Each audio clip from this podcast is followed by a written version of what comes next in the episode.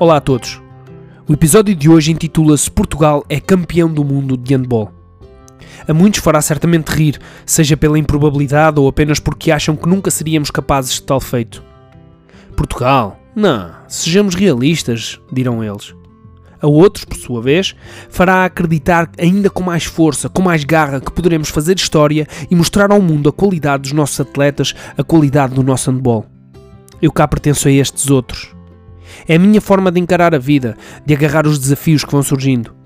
Ao longo da minha vida, aprendi que para que os outros acreditem genuinamente em ti e no teu potencial, tens tu que o fazer primeiro e sem qualquer tipo de reservas.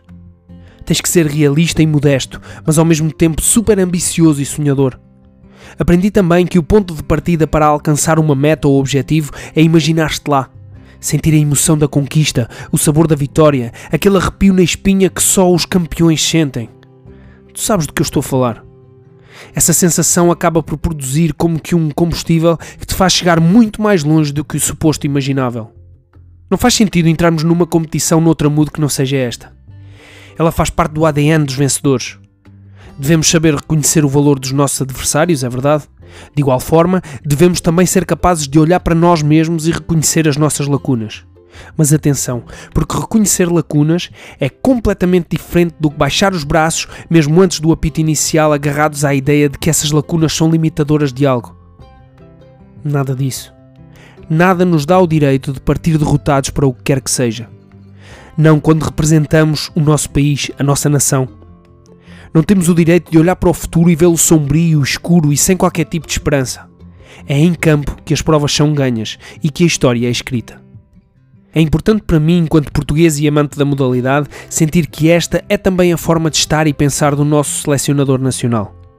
Um homem consciente das dificuldades do percurso, mas ao mesmo tempo confiante nas capacidades dos seus atletas para o percorrer.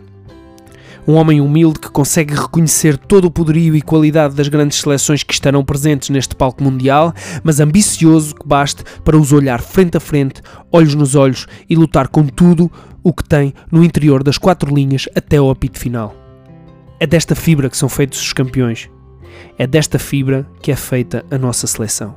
A nós, adeptos, é pedida a mesma consciência e confiança. Se todos acreditarmos que vamos conseguir, as probabilidades de que venhamos realmente a conseguir aumentam exponencialmente. Parece magia, mas positivo sempre gerou e gerará positivo, e afinal de contas, tal como o Mr. Paulo Pereira já disse várias vezes, o limite somos nós. Se quisermos sempre pouco, será sempre pouco que iremos ter. Se quisermos muito, muito, muito, isso mesmo, malta. Se quisermos muito, não há limite para tudo aquilo que podemos vir a alcançar. E o mais curioso é que isto não se aplica apenas ao desporto. É também assim nas nossas vidas. O mais difícil está feito. Estamos lá, estamos no Mundial. O nosso hino nacional vai fazer ouvir-se em vários pavilhões e milhares e milhares de portugueses vão arrepiar-se ao ouvi-lo. Vamos poder ver as nossas estrelas a fazer novamente magia e a levar cada vez mais longe o nome do nosso país e a qualidade do nosso handball.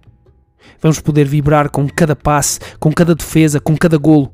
Vamos deliciar-nos com a organização tática da nossa equipa e gritar com toda a força o nome dos nossos jogadores. Vamos poder estar lá mesmo não estando. Arranjaremos maneira de o fazer, tenho a certeza. Porque no fundo, todos sonhamos com o dia em que gritaremos bem alto: Portugal é campeão do mundo de handball. Fiquem bem.